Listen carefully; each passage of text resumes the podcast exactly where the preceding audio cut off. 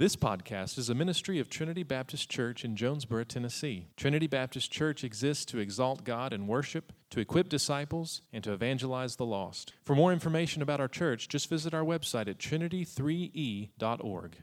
And as they're making their way out, I want to invite you to take your copy of God's Word. Please open it to the book of Galatians again. This morning, our focus will be chapter 2, verses 15 through 21. Even though I'm going to read both paragraphs. Uh, we really won't get through verse 16 today. That'll be the kind of where we will put a, a, a semicolon and pick up next week because this is a very rich passage. Um, and I don't want to rush through it for that reason. So we'll slow down just a little bit and probably spend two weeks in dealing with verses 15 through 21. As you're turning there, I wanted to give you an update on my daughter Emma. I haven't been able to in the last few weeks. Emma is still doing well. Whatever she was struggling with in the spring seems to have cleared up, so her breathing is, is much better, and for that we are thankful. We're still seeing just small things that seem, I don't, it would be easy to overlook. For example, for some time now, Emma has had control of her head, able to say yes or no to us very clearly um, and moving her head on her own to position it on her pillow so she's comfortable.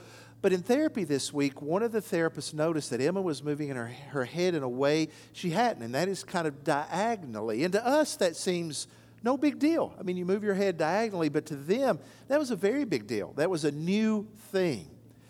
And one of the things we have learned through this entire journey is not to overlook the small things. We all hunger for and look forward to those huge answer to prayers. And God does that. God is able to.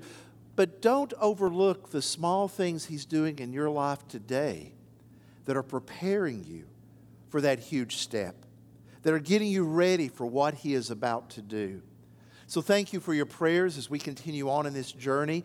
Uh, God's at work. And just as He is at work in Emma's life, He's at work in your life too. So maybe just pray for eyes to see those small things that God is doing. Let's dive in then to Galatians chapter 2, verses 15 through 21. When I get to verse 20, it's a verse that will probably resonate with you. It's a verse that probably is one of the best known passages in the book of Galatians. And it, you'll know that when we get to it. But let's start at verse 15. We ourselves are Jews by birth and not Gentile sinners. Yet we know that a person is not justified by works of the law, but through faith in Jesus Christ. So we also have believed in Christ Jesus, in order to be justified by faith in Christ and not by works of the law. Because by works of the law, no one will be justified.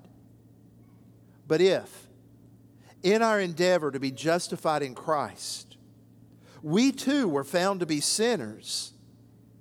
Is Christ then a servant of sin? Certainly not.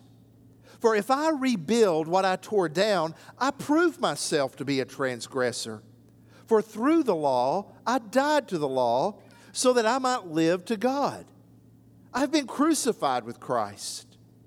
It is no longer I who live but Christ who lives in me. And the life I now live in the flesh, I live by faith in the Son of God who loved me and gave himself for me. I do not nullify the grace of God. For if righteousness were through the law, then Christ died for no purpose. May God be glorified in the reading and hearing of his word this morning the group of settlers that led the western expansion of the United States were certainly a hardy and courageous group. Even though the government had given them quarters acres of land to live upon and to move into, it still took a lot of courage to leave the safety and security of the cities they inhabited and move into the unknown.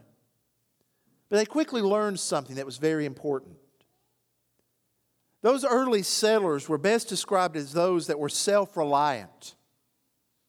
believed they could make it on their own. That, that good American uh, philosophy of pull yourself up by the bootstraps. So, as they moved westward and began to inhabit the land that had been granted to them by the government, they always built their sod houses in the middle of the acreage, right in the middle.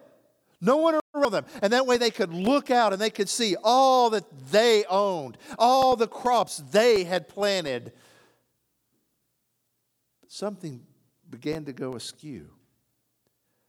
Photographers would go out west and take pictures of these settlers, and they began to notice something. The men began to look, well, kind of crazy. This, this look on their face, their eyes kind of narrow. The, the women were not much better. Their eyes were wide and, and hollow looking, and many of the children they looked ghostly. What they discovered was that the isolation was tearing these families apart. Being alone was not good.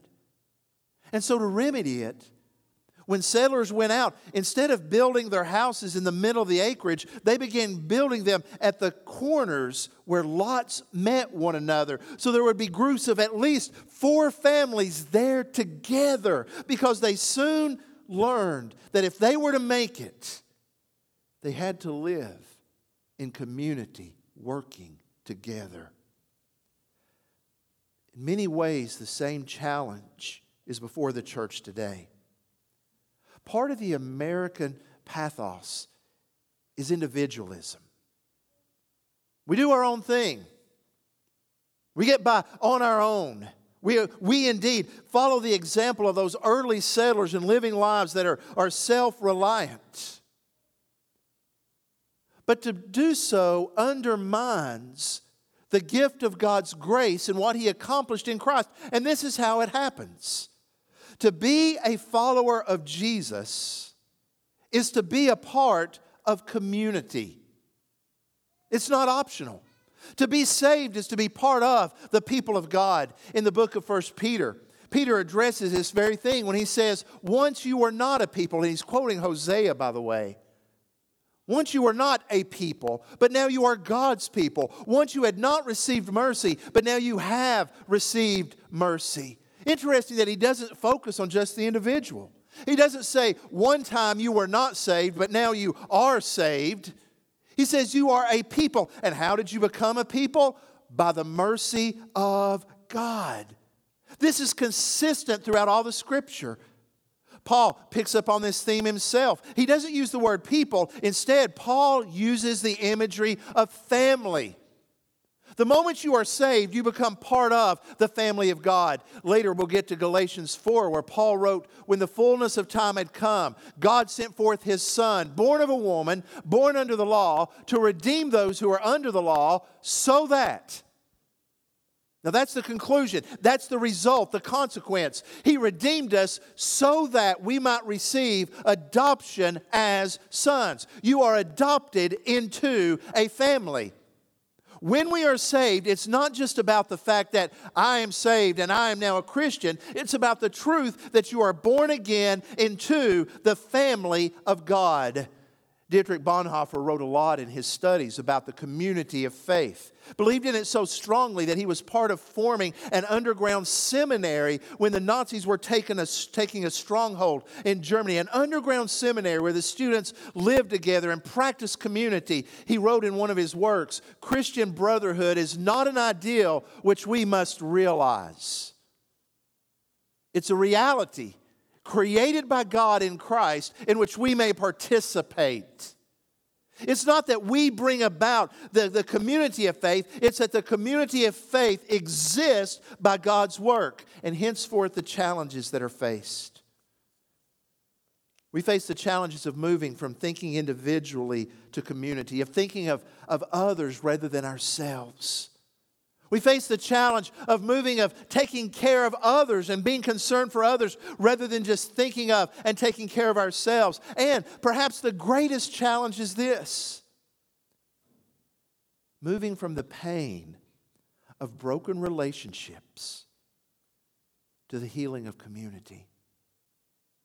In fact, that's why many believers eschew being a part of a family of God. They've been hurt, whether intentional or unintentional, by other Christians. And so as a result, they begin pulling away from the church thinking, I'm saved. It's just about Jesus and me. I don't need any other believers. And that's exactly what the devil wants. In many ways, our lives are like a, a campfire. An ember that stays in the fire will remain red hot and glowing. But an ember that is removed from the flame will eventually flicker out and die. Now, there's nothing new under the sun. The challenges that we face today in becoming the reality that God has made us to be were challenges faced by the early church. That's what brought about the book of Galatians. The challenges the early church faced were often rooted in religion. As we have seen already in our study, that according to the Torah, Jews did not eat with Gentiles. Their idolatry could rub off. They could influence the, the righteous Jew not to live for God, so the Jews would withdraw from any fellowship. There were challenges to the gospel. That's the issue Paul is addressing. The issue of community brought up a challenge to the gospel because there were those from what was called the party of the circumcision that were coming in and saying, Yes, you are saved by grace through faith, through the death and resurrection of Jesus, but if you are to be a part of the people of God, you must be circumcised and you must follow the dietary guidelines in the scripture. Doing so proves you are a part of the family of God. And so Paul writes passionately to say that is wrong because adding anything to the gospel diminishes the gospel. The good news of the death of Jesus for our sins, his burial for our sins, his resurrection for our sins is sufficient for our forgiveness and the creation of a new community that is called the church. Now, in verses 11 through 14 of this chapter, Paul recorded the confrontation that he had with Peter. Now, remember, prior to this, there had been a meeting in Jerusalem, a meeting presided over by the three pillars of James, the half brother of Jesus, John, and Peter himself. And those three pillars with the church in Jerusalem said the gospel that Paul is preaching of salvation by faith alone, by the grace of God alone, in Christ alone, is true. That's it. That's the message. Only Paul just remember the poor. Paul said, That's what I wanted to do. So then Peter takes a trip north to the Gentile metropolis of Antioch. And there, Peter is enjoying fellowship. He is going out to the local steakhouse with Gentiles and he's enjoying it. And they're eating together, they're having desserts together, they're drinking coffee together. And he's saying, This is great until members of the circumcision party from Jerusalem came up and when Peter saw them walk in the door, he walked out the back door quickly. He didn't want to be caught by this group that was saying you still had to follow the Torah. He did not want to be caught eating with the Gentiles. So Paul confronts Peter. And he confronts him very vigorously. And it's believed, and I happen to agree with this, that what is written in verses 15 through 21 contain the words that Paul shared with Peter. Because notice the we in verse 15 and 16, and even into 17, the plural. We ourselves are Jews so I believe he is addressing Peter with this issue. Now, Galatians by many are referred to as a short version, or, or going back to my high school days, the cliff notes of the book of Romans. Romans is a, a dense theological treaty that deals with the doctrine of salvation, of being saved by faith. And some feel that Galatians is in miniature the truth taught in Romans. And I think that's true, but yet a little bit different also. You see the similarities in verse 16, for example. You see phrases in this one verse that are shared with Romans. Phrases like faith in Jesus, justified in Christ, died to the law so that I might live to God. Now, these are core foundational truths of our faith. But in each book, there's a different application. In Romans, the issue is how are we saved from God's wrath? And Paul answers, How are we made right with God? How are we given eternal life? He answers, By faith in Christ, being justified with Christ. But in Galatians, the very same truths are addressed to the church. How does the gospel make us one people? What defines our life together? How can we, who come from different backgrounds, different situations, different challenges in life, truly be the community that God intends? And the answer to both Romans and Galatians is the same doctrine. The life we live is because we are justified by faith. Verses 15 and 16 draws this point out clearly. Notice that Paul starts with the division of the people. As I said, I believe he's addressing Peter and he's sharing what he said with the church at Galatia. We ourselves, in other words, Peter, you and I are Jews by birth, not Gentile sinners. He goes back to the division that was taught in the Torah. According to the Torah, there are just two types of people Jews who are righteous and the people of God, and Gentiles who are not righteous and not the people of God. And Paul says to Peter, that's the tradition we grew up with. That's what we knew. But notice verse 16 begins with a conjunction, yet. So there's a difference now. That's, that's true. We're born Jews by birth, not Gentiles, yet we know that a person is not justified by works of the law, but through faith in Jesus Christ. That word yet, that conjunction, indicates a change that has taken place, a change that is brought about by the one word justified. Now, the word justified is emphasized in this verse. You'll see it three times. We know that a person is not justified by works of the law, but through faith in Jesus Christ. So we also have believed in Christ Jesus in order to be justified by faith in Christ and not by works of the law, because by works of the law no one will be justified. Three times in a short or a, a middle sized sentence, Paul comes to emphasize this truth. This is clearly an important word.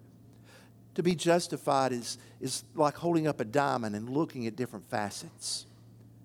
Justified has with it a judicial meaning. See, to be justified means to be declared not guilty it's recognizing that we are guilty before God, but by faith in Christ, we are declared not guilty. On the day we stand in front of the judge of the universe, everyone who has had faith in Jesus Christ is proclaimed innocent by his blood. There's another facet of that diamond, and it's relational.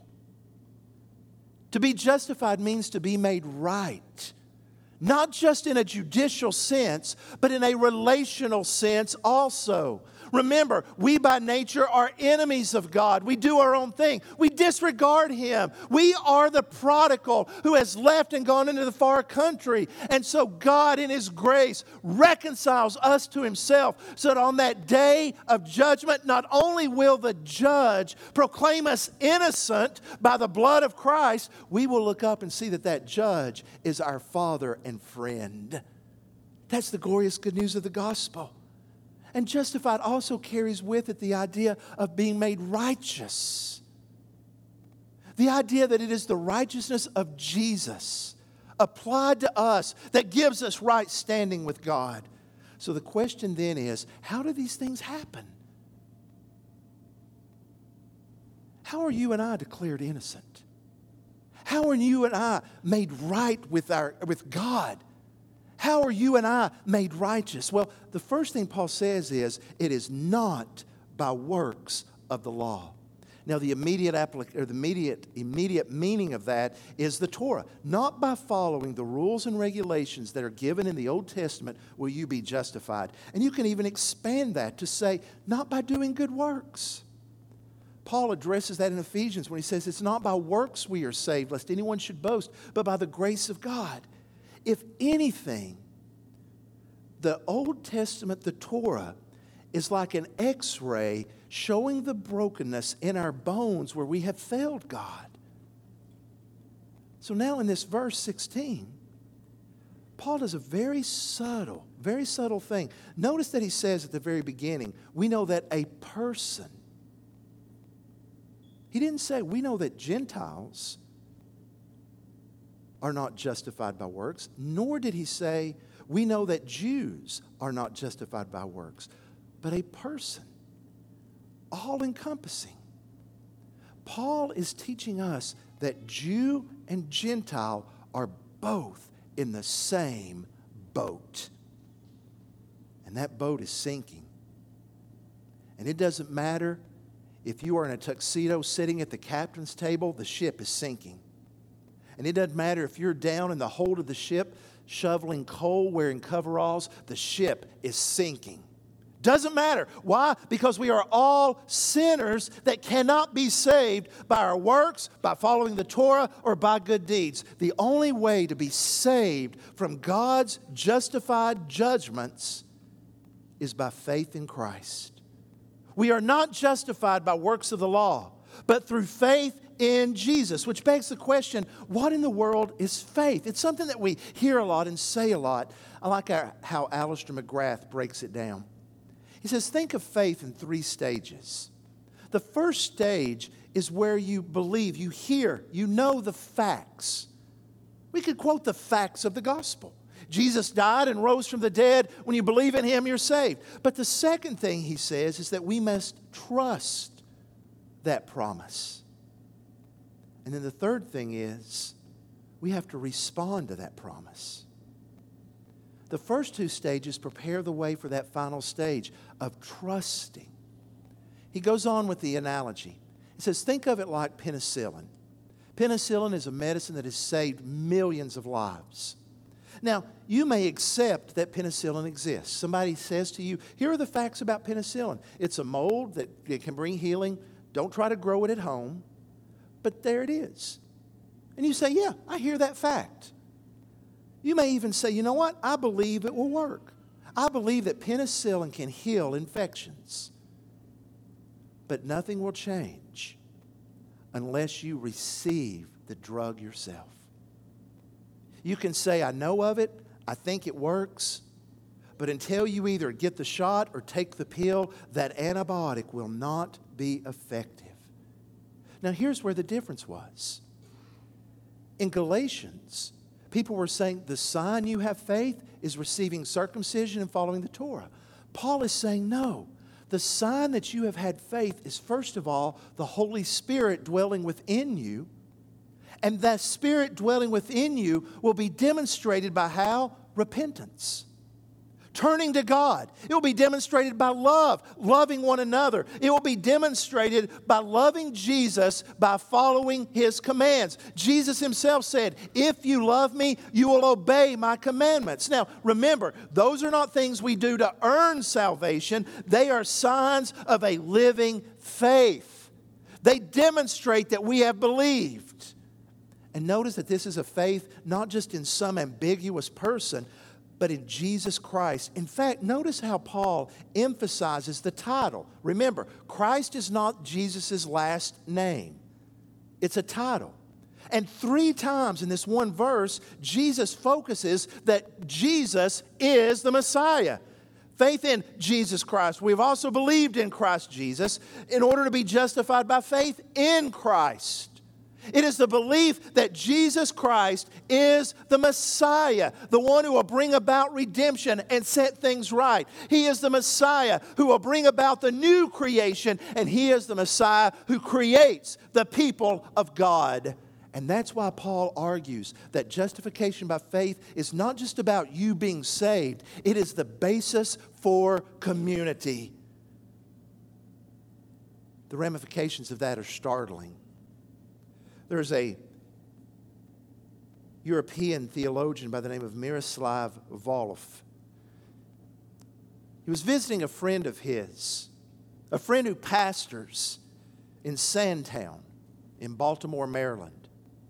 Now, Sandtown is that part of Baltimore that is desperately poor and extremely dangerous. Miroslav was visiting his friend as they were walking through the inner city. The friend was talking about the things that were going on there, and his friend said, Miroslav, there is one powerful but untapped resource for renewing places like Sandtown. Miroslav says, What's that? His friend said, The doctrine of justification by faith. Now that shocked Miroslav. He was teaching theology at Yale, and he said, In my mind, I'm thinking, most of my colleagues have rejected the doctrine of justification by faith. Many, even in the mainline liberal churches, deny justification by faith. How in the world could a doctrine that many consider dead, which it's not, by the way, be applied to social problems like poverty, violence, and hopelessness? Miroslav Volf reflected on this. He said it came to him. Imagine for a moment that you have no job, no money.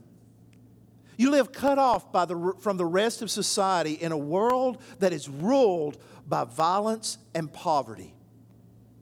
Your skin is the wrong color, and there's no hope that any of this would ever change. And around you is a society that is governed by the iron law of achievement. Its goods are flaunted in front of you, but you are told every day that you are worthless because you have no way of achievement. You're a failure. You know that you'll continue to be a failure because there's no way to achieve tomorrow what you've not managed to achieve today. Your dignity becomes shattered. Your soul is enveloped in darkness and disrepair. And then you hear something amazing. Something that tells you you matter. And that even more than that, you are loved unconditionally and infinitely, irrespective of anything you have achieved or failed to achieve. Now you are told that you have worth and value in God's eyes, and you can be made right with God, not by your achievements, because there are none, but because of God's grace justified by sheer grace. The grace of God seeks to justify the unjust and brings about a change in society that is impacted by believers who are captured by the grace of God. This is not a dead doctrine. It is a doctrine that, when it is proclaimed and practiced, changes communities.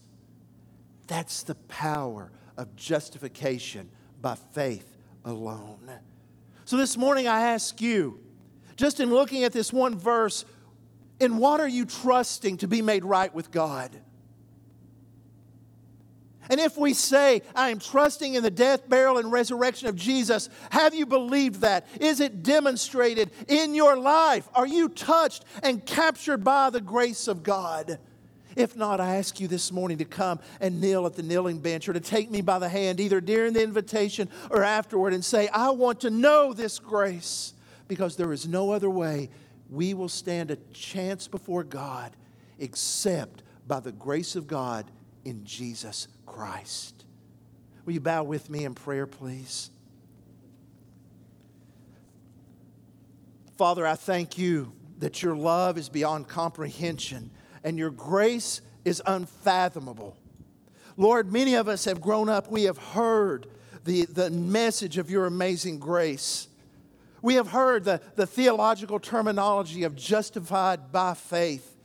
But Lord, this morning I'm praying that we will not just know this truth in our minds, but it will take root in our hearts. And we will become the embodiment of your people we will be your people, a community shaped by grace. A community who praises you for being justified by grace. And a community that demonstrates that in its relationships with one another. Father, grant this, we pray, to the glory of your name. Amen.